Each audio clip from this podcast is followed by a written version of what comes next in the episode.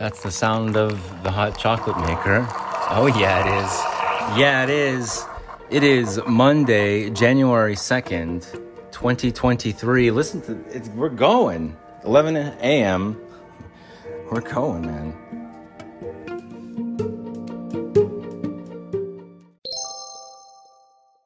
Good morning, everyone. Happy New Year. I'm your host, Bling. Let's get into some news, shall we? Jeremy Renner seriously injured while plowing snow in Nevada. Los Angeles AP, the Avengers star Jeremy Renner is being treated for serious injuries that happened while he was plowing snow, the actor's representative said. Renner, 51, is in critical condition, although he is stable, the actor's representative said Sunday. No further details on the extent of Renner's injuries were available. The actor has a home in Nevada. The Washoe County Sheriff's Office said in a news release that Renner was injured in Reno and was flown to a hospital. He was the only person involved, and the sheriff, Sheriff's Office is investigating, according to the release. Renner plays Hawkeye, a sharpshooting member of the superhero Avengers squad in Marvel's sprawling movie and television universe. He is a two time acting Oscar nominee, scoring back to back nods for The Hurt Locker and The Town. Renner's portrayal of a bomb disposal specialist in Iraq in 2008's The Hurt Locker helped turn him into a household name. The Avengers in 2012 cemented him as part of Marvel's grand storytelling ambitions, with his character appearing in several sequels and getting its own Disney Plus series, Hawkeye. Damn, that's too bad. I really like Jeremy Renner. I forget what's the first movie I well. If you guys listen to this podcast, it was April 11th. I said, I want to go watch Wind River. I actually remember the day. My whole life changed right after that. Danish screenwriter Lise Norgaard dies at age 105. Yeah, I watched it. April 11th. Go back and listen. Copenhagen, Denmark. AP. I hope he gets better. Jeremy Renner, he's cool. He seems really nice. Danish screenwriter Lisa, Liza Norgaard dies at age 105. Copenhagen, Denmark. AP. Liza Norgaard, a screenwriter who penned the popular epic television drama Matador, about the lives of ordinary Danish families in a fictitious provincial town during the recession of the 1930s and the hard times of World War II, has died. She was 105. Norgaard died Sunday after a brief illness, her family said Monday. She is also known for having written her 1992 memoirs, Kun en Pige, recounting her struggle to become a female reporter. She worked at major Danish newspapers, including Politiken and Berlingske. She started her career at a local newspaper, Roskilde Dagblad, in her hometown of Roskilde, located 40 kilometers, 25 miles west of Copenhagen. We say goodbye to a national treasure, Prime Minister Mette Frederiksen said on Instagram, a strong and people loving woman who was never afraid to take the lead she gave us Matador, a piece of Danish history. Danish lawmakers tweeted Monday in honor of Norgaard, who was little known outside Scandinavia and Germany. Culture Minister Jacob Engel Schmidt said that culture has lost a piece of life, and Denmark an important witness and contributor to its contemporaries. German Ambassador Pascal Hector tweeted that her television show Matador, which he called a masterpiece, was my first encounter with the Danish language and the country's history. Oh, well, that is nice. How much? What are we doing on time? Ample time. Trying out a new booth. Trying out a new booth. New vocal booth. Here we go. Japanese emperor greets crowd at palace after COVID hiatus. Tokyo AP. Japan's emperor Naruhito and his family waved to throngs of New Year's well-wishers from the balcony at the Imperial Palace on Monday in the return of a celebration halted for the past two years by the pandemic. Naruhito offered prayers for people's happiness and world peace in the appearance Monday beside his wife, Empress Masako, and their daughter. Princess Eiko, who turned 21 in December, was appearing in her first New Year's public greeting. Legal adulthood is 20 in Japan and a condition for taking part in some events featuring the emperor's family. Also standing by was Emperor Emeritus Akihito, Akihito, who abdicated in favor of his son in 2019 and his wife, Empress Emerita Machito, Emerita Machiko. Naruhito noted the past few years had been filled with hardships brought on by the pandemic. These must have been hard times for many of you. He told the crowd below, many waving small Japanese flags. For the last two years, the emperor skipped the public greeting and instead sent video message. Only those who applied and were selected in advance were allowed in the imperial palace grounds this year because of pandemic restrictions on large crowds. In September, Naruhito made his first trip abroad since the pandemic and since he ascended to the chrysanthemum throne. Chrysanthemum. Chrysanthemum. Bling. Chrysanthemum. Correction. In September, Naruhito made his first trip abroad since the pandemic and since he ascended to the chrysanthemum throne to attend the state funeral of Britain's Queen Elizabeth II. Oh, that's very considerate of him the first time he flies is like, I'm never getting on a plane again. I'm not going anywhere, whatever. Queen dies. He's like, all right, I'll do it. Naruhito studied at Oxford. Oh, that's why. Went to Oxford. Naruhito studied at Oxford University and plays Western classical music. Wow. And his family has built close. Yeah, that's cool. Wow. That's really cool that he did that. Yeah, shout out to Naruhito. The emperor does not have political power, but carries symbolic significance for Japan, and he is generally welcomed adoringly by Japanese people when he attends cultural events. And yeah, they look like very, very, um, just re- elegant, fine people. Very elegant, I would say, just from that photo alone. Yeah, and they're all like kind of spaced apart. They're not. They're very. They look like very nice people. And it sounds like they are. I bet I imagine that the Japanese people love them because it probably looks they seem very considerate. They also probably don't want to get sick. I, I that I can identify with 100%. I didn't want to fly on a plane, but I did it anyways. Thankfully, I didn't get sick, but it had been like three years. It's been two years for this guy. He's like, I'm not going on a plane. Queen dies.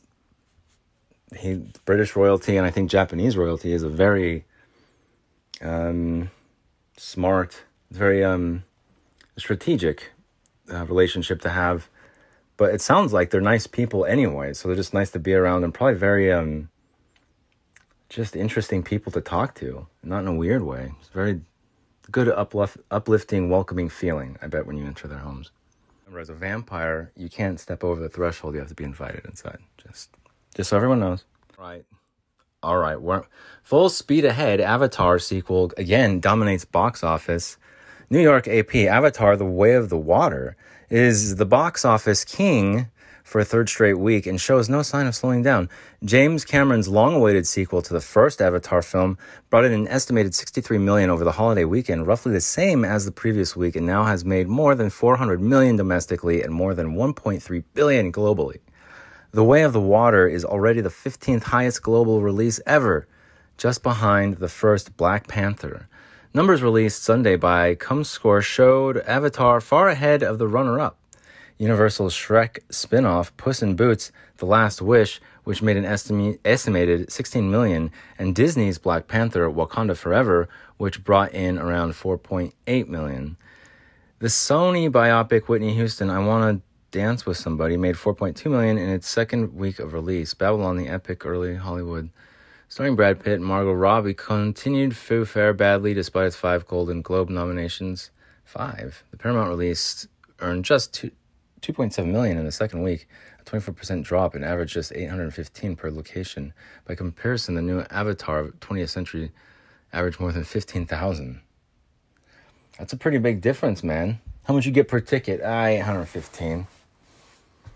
What do you get? 15,000? Oh, um, that's cool. I know what that's like. Oh, you have a podcast too? How many listens do you get? Don't mind me. How many unique listeners do you have? How many listeners do you get per episode? Like 15,000. How many you get? Bling, how many do you get? No, I don't get 15,000. Bling, how many do you get? I don't get 15,000. Well, how much do you got then? 10,000? No. How many? Do you want to talk about something else? You asked me, and I told you now how many listeners you get per episode. I don't know, man. I don't even keep track of that stuff. I'm not trying to do anything here. How many freaking unique listeners do you get? There's going to be a show tonight on the Moscow murders, and I have some very, um, I think, compelling ideas about just some of the possibilities that might have happened. Um, anyway, and just some possibilities that could have happened in the process. And I think they're worth worth noting, at least just if anything to expand your imagination into my mind. It's getting kind of hot in here. I'm actually going to go outside and take off. No, but stay tuned tonight for the uh, Moscow Murders episode. I'm going to try and make it uh, tonight at least. So keep a lookout. Thanks so much for listening. Tell your friends. Loud and distracting out here, but I think it's fine for the next. Uh, Trump rings in 2023 facing headwinds in his White House run. Washington AP Donald Trump began 2022 on a high. Let's wait. Let's wait. Like a drill. Someone's gonna drill out here. Said someone got to drill. I'm gonna try another vocal booth in a second here. Just give me a second. It's the kind that you can't smoke in, so I'm just taking a little break outside. Get a little high of my own while reading this Trump headline here. 2023 on a high. All these birds just flew off. Oh, nothing bad's happening. Birds' bodies are pretty weak, so always watch bird behavior, especially Canadian geese behavior. That's a federally protected bird. But I'll write it myself and we'll do it live. Trump rings in 2023 facing headwinds in White House run. Washington AP. Donald Trump began 2022 on a high. Primary candidates were flocking to Florida to court the former president for a coveted endorsement. His rallies were drawing thousands. A bevy of investigations remained largely under the radar. One year later, Trump is facing a very different reality. He is mired in criminal investigations that could end with indictments. He has been blamed for Republicans' disappointing performance in the November elections, and while he is now a declared presidential candidate, the six weeks since he announced have been marked by self inflicted crises. Trump has not held a single campaign event, and he barely leaves the confines of his Mar a Lago club in Florida. Instead of staving off challengers, his potential 2024 rivals appear ever more emboldened.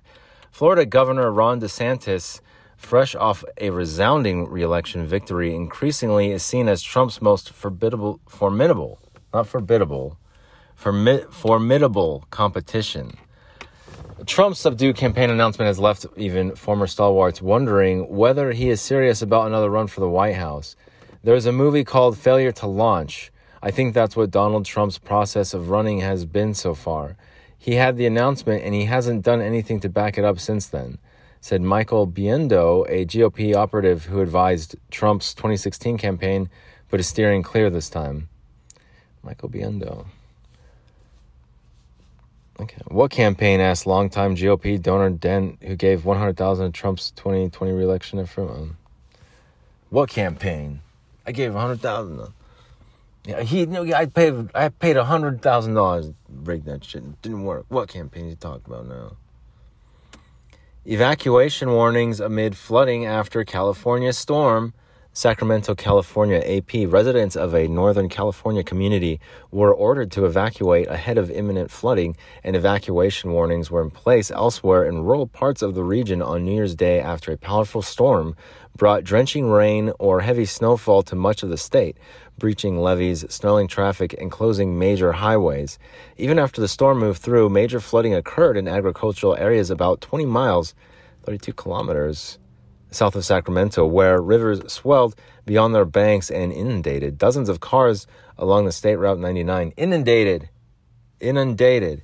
Emergency crews rescued motorists on New Year's Eve into Sunday morning, and the highway remained closed.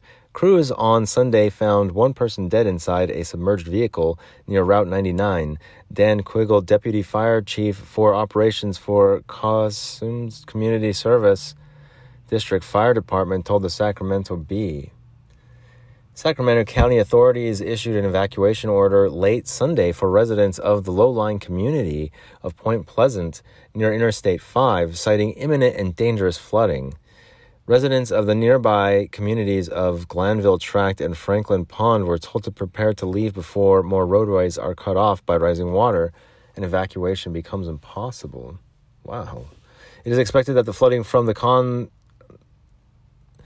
rivers is, is moving southwest. The, I can't, I can't say that. Cosumnes River and Mokelumne River, Cosumnes River, and Mokelumne River is moving southwest toward I 5 and could reach these areas in the middle of the night. The Sacramento County Office of Emergency Services said earlier on Twitter Sunday afternoon. Livestock in the affected areas should be moved to higher ground.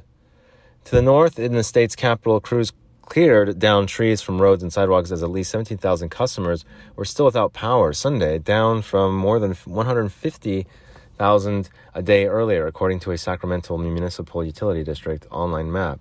Near Lake Tahoe, dozens of drivers were rescued on New Year's Eve along Interstate 80 after cars spun out in the snow during the blizzard, the California Department of Transportation said. The key route to the mountains from the San Francisco Bay Area reopened early Sunday to passenger vehicles with chains. The roads are extremely slick, so let's all work together and slow down so we can keep I 80 open, California Highway Patrol said on Twitter. Several other highways, including State Route 50, also reopened. More than four feet of snow had accumulated in the high Sierra Nevada, and the Mammoth Mountain ski area said heavy, wet snow would cause major delays in chairlift openings. On Saturday, the resorts the, re, the resort opened. Lift closing, citing. Oh, wow. Yeah, that's high, citing high winds, low visibility. A so-called atmospheric river storm pulled in a long and wide plume of moisture from the Pacific Ocean Flooding and rock slides closed portions of road across the state. Rainfall in downtown San Francisco hit 5.46 inches, 13.8, well, basically 14 centimeters, on New Year's Eve, making it the second wettest day on record. Behind a November 1994 deluge, the National Weather Service said. Videos on Twitter showed mud colored water streaming along San Francisco streets, and a staircase in Oakland turned into a veritable waterfall that's something else. The second heaviest day, huh? San Francisco is really pretty and everything, and I was worried about like a, you know the big one. And I think sometimes with this flooding, when you know when before the uh, the the squeaks the seat is squeaking here, and I don't want to. I can't stand really. Um, it's, it's so we're trying, some different things out. In Southern California, several people were rescued after flood inundated cars. I already read that part. Um, over the weekend, 13 centimeters. Well, hey, thoughts and prayers. That's scary. Another round of heavy showers was also forecast for Southern California on Tuesday or Wednesday. Another round of heavy showers was also forecast for Southern California on Tuesday or Wednesday, the National Weather Service's Los Angeles area said. Got freaking sound guys, they're playing plane outside. Get, get a plane flying overhead. Is that cool? Try and get it stereo.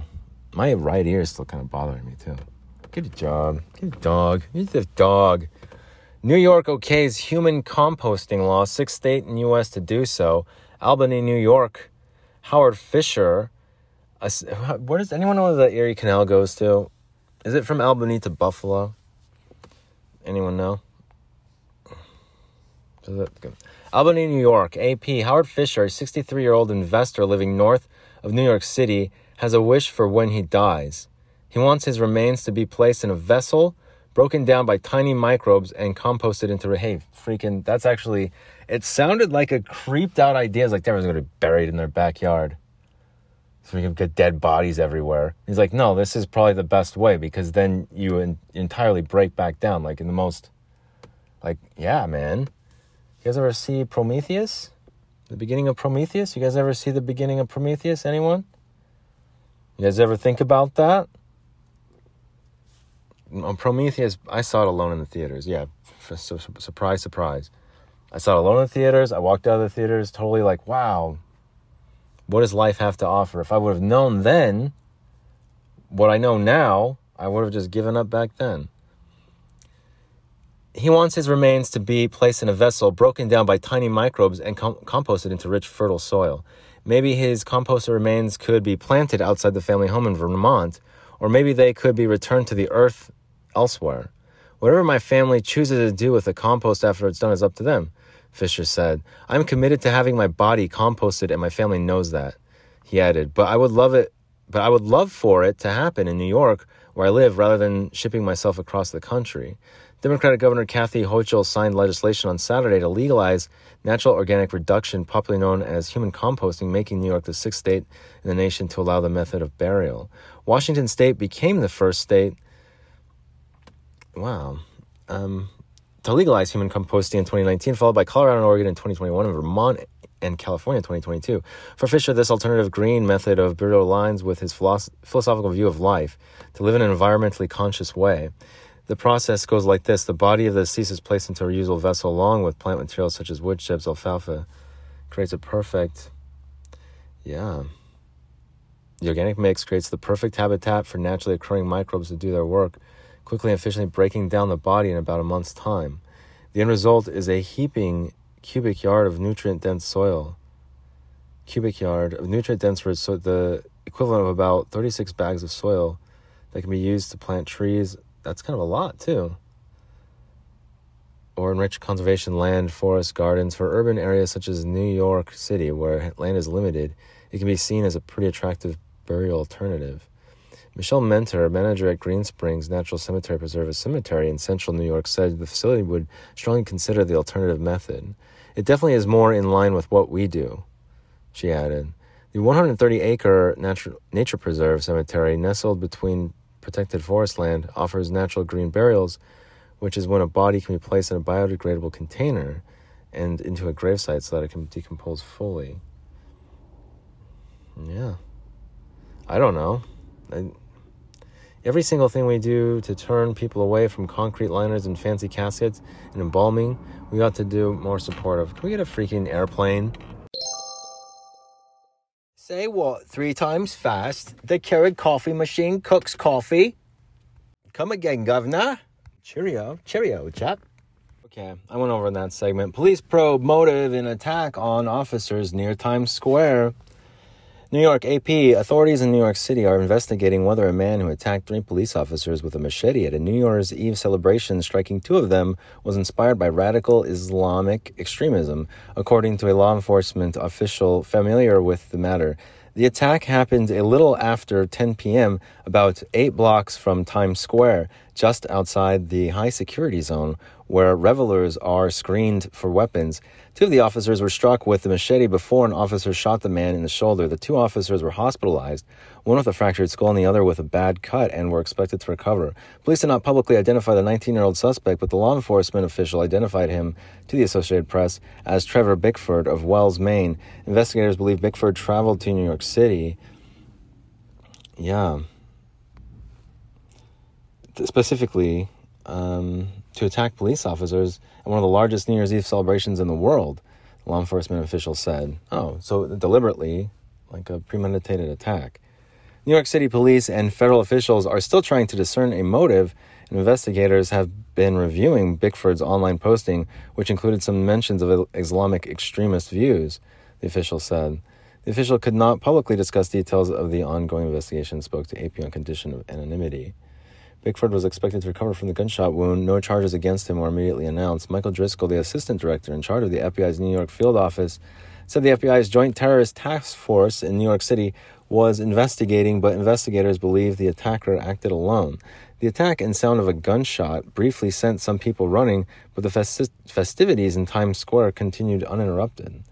Mayor Eric Adams said at a news conference early Sunday that he spoke to one of the wounded officers as he was being stitched up at the hospital. He was in good spirits, Adams said. He understood that his role saved lives of New Yorkers today. The New York Police Department, his role, huh?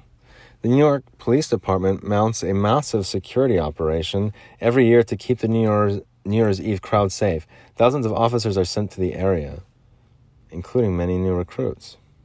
Right? One of the injured officers just graduated from the police academy on Friday. Let's get that, get him in there. Get him to get attacked. Get that new guy in there. Have him get attacked. You willing to take one for the? You willing to get cut? You want to get cut? The machete. In good spirits at the hospital. The blocks where the biggest crowds gather to see performances and the midnight ball drop can be accessed only through checkpoints where officers used metal detectors.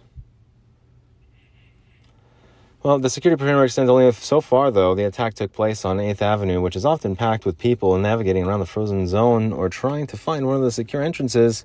Tech reporter from Washington. Yep. Okay, you guys. Are we in the third or second segment here? It's the third segment, right? Well, well. The sound of an airplane overhead.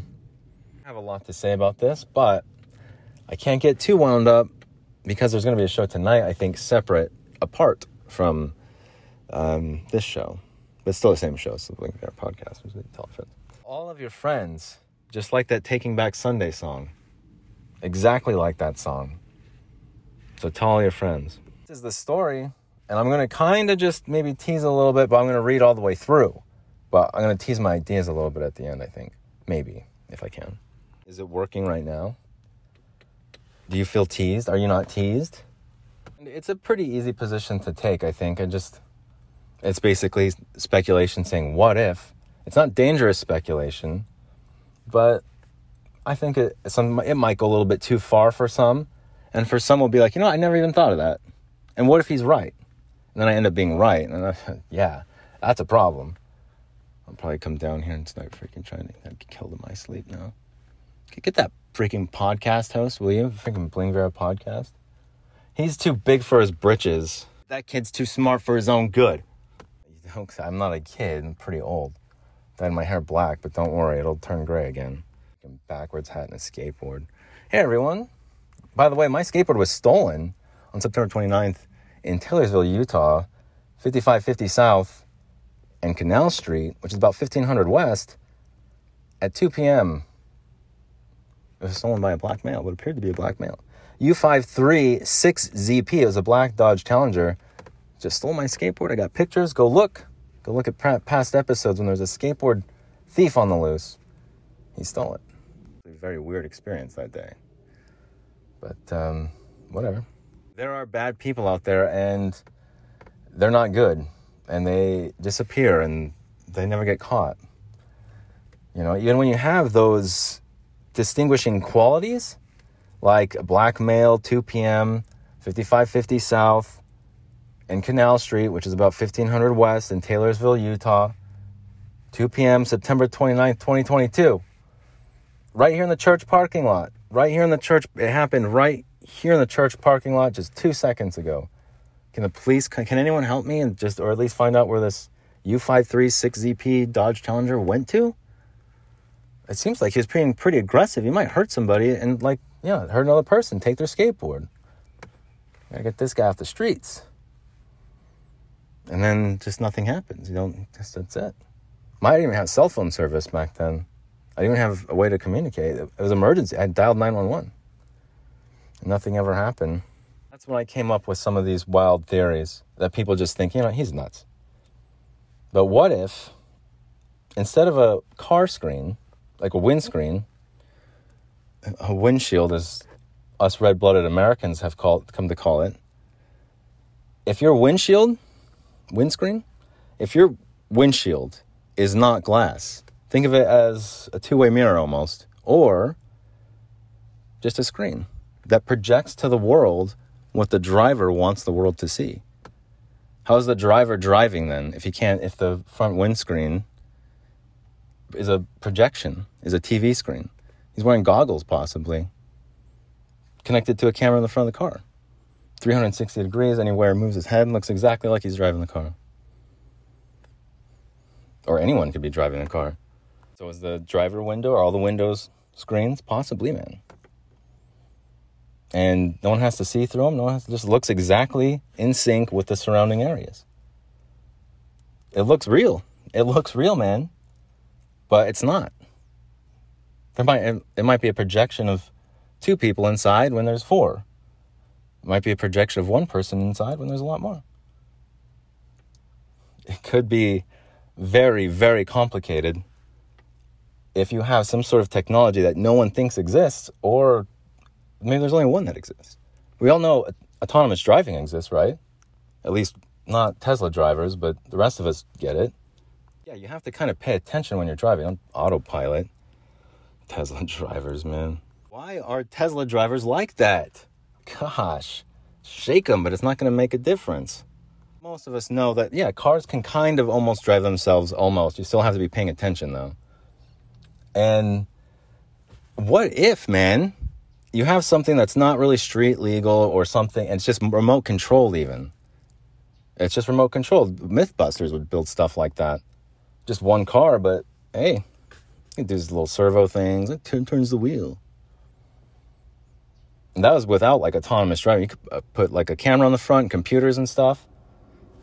Airplane. Anyway, you guys want to get. Family of Idaho slaying suspect expresses sympathy support.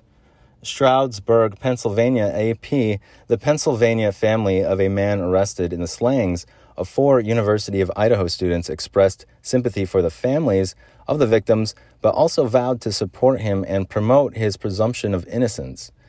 Bryan Kohberger, a 28 year old doctoral student and teaching assistant in the Department of Criminal Justice and Criminology at Washington State University, was taken into custody early Friday by state police at his parents' home in Chestnut Hill Township in eastern Pennsylvania, authorities said. His parents, Michael and Marianne, and his two older sisters, Amanda and Melissa, said in a statement released Sunday by his attorney that they care deeply for the four families who have lost their precious children. There are no words that can adequately express the sadness we feel, and we pray each day for them. The family said that relatives will continue to let the legal process unfold, and that as a family, we love and support our son and brother. They say they have fully cooperated with law enforcement to try to seek the truth and promote, promote his pre- presumption of innocence rather than judge unknown facts and make erroneous assumptions. Monroe County's chief public defender, Jason LaBar, said his client is eager to be exonerated and plans to tell a judge Tuesday in Pennsylvania that he will waive his extradition hearing so he can be quickly taken to Idaho. LaBar also urged people not to pass judgment until a fair trial has been held. Mr. Kohberger was, has been accused of very serious crimes, but the American justice system cloaks him in a veil of innocence, LaBar said in a statement. He should be presumed innocent until proven otherwise, not tried in the court of public opinion. Canty, excuse me, correction, Captain Anthony Dahlinger of the Moscow Police Department in Idaho told the Associated Press on Saturday that authorities believe Kohberger was responsible for all four murders. We believe we've got our man, he said. Bill Thompson, a prosecutor in Latah County, Idaho, said during a news conference Friday that investigators believe Kohberger broke into the University of Idaho students' home near campus with the intent to commit murder. The bodies of the victims were found November 13th, several hours after investigators believe they died. Yeah, Washington. Um, there were members of the university's Greek system and close friends. Mogen, Goncalves, and Kernodle live in the three story rental home with two other roommates. Kernodle and Chapin were dating, and he was visiting the house that night. Autopsies showed all four likely asleep when they were attacked. Some had defensive wounds, and each was stabbed multiple times. There was no sign of sexual assault, police said. Latah County prosecutors have said the affidavit for Four charges of first degree murder in Idaho will remain sealed until he is returned. He is also charged with felony burglary in Idaho. Many details of the case are expected to be released after Kohberger's first appearance in an Idaho courtroom, Dahlinger said. And I think that's all the news that I have for you guys today. Yeah, if you don't know, the uh, Elantra was owned by, or at least driven by, the, there, there was a white Elantra over there in Pennsylvania. And I guess he drove back from Washington with his dad, two day two day trip back to Pennsylvania. Was it December seventeenth? I think. So I'll get the facts later, but the show tonight, the show tonight, I get it later tonight. But something like the story, something similar, and I I started to wonder. I was like that. Why there's so much emphasis on that white Elantra? I wonder if the whole thing. You know, you have to wonder if they're prepared for something like, and not only that, um, you heard you heard it just just now. We we believe we've got our man. As an assistant professor, not me as an assistant, but if I wouldn't consider an assistant professor, uh, quadruple homicide killer, quadruple, yeah, I wouldn't imagine an assistant professor killing four people um, just before Thanksgiving. But if he knew about a lot of injustices as I'm sure he did as a PhD student, Um, there, he might be up to something here, and it it there might there probably it, he might not be involved in it at all. Just wrong place at wrong time driving that car. But maybe not. Who knows? And the whole thing was, who knows? But I I think it's a little bit too soon for them to be like we got our man and stuff and like where did where I don't know. I guess he was being followed by the FBI too um, before he was arrested. So I guess they believe it. So yeah, I could. I, I'm just thinking outside the box and throwing some ideas. Uh, huh? It's a freaking voice cracks at the end. Time to end the show. Yeah, okay, wrap it up, Bling. Freaking voice is just like that. Nah, we're done. Don't don't say nothing more. Zip it. Thanks so much for listening. You guys are the coolest. Tell your friends. Check out for that show later. Good luck.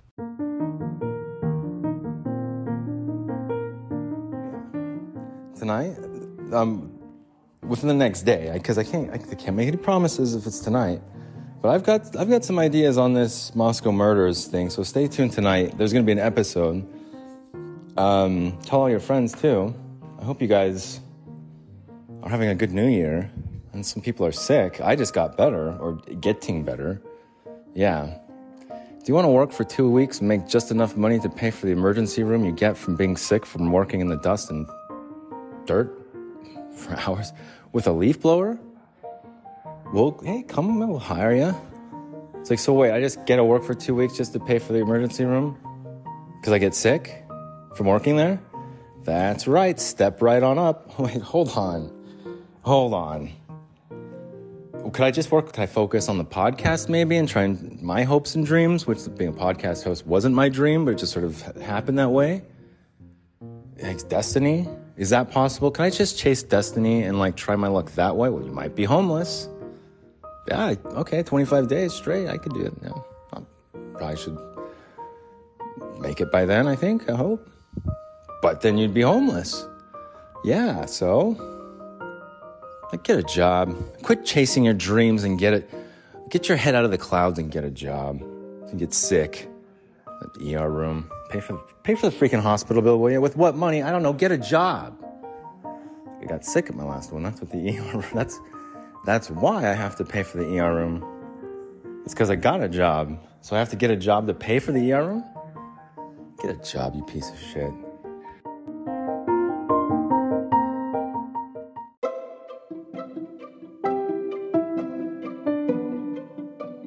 Well, now I can go to the gas station. Now I can buy some beer. I'm going to drink some beer and then I'm going to go to the weed store and listen to this podcast and go home, and get drunk and smoke weed. And then why don't you get a job while I'm researching this murder? Oh, because I'm busy researching four murders, I'm trying to. The presumption of innocence. Hello?